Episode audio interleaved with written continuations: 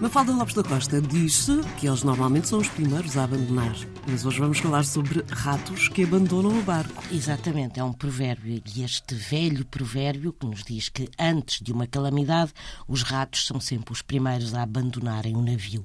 E esta convicção terá origem numa velha crença, segundo a qual os ratos, num navio, se apoderam das almas dos defuntos. E atendendo a que estas almas já viveram um dia, essa vivência dá-lhes a capacidade de preverem o futuro, razão pela qual, durante séculos, os ratos foram encorajados a subirem para os navios.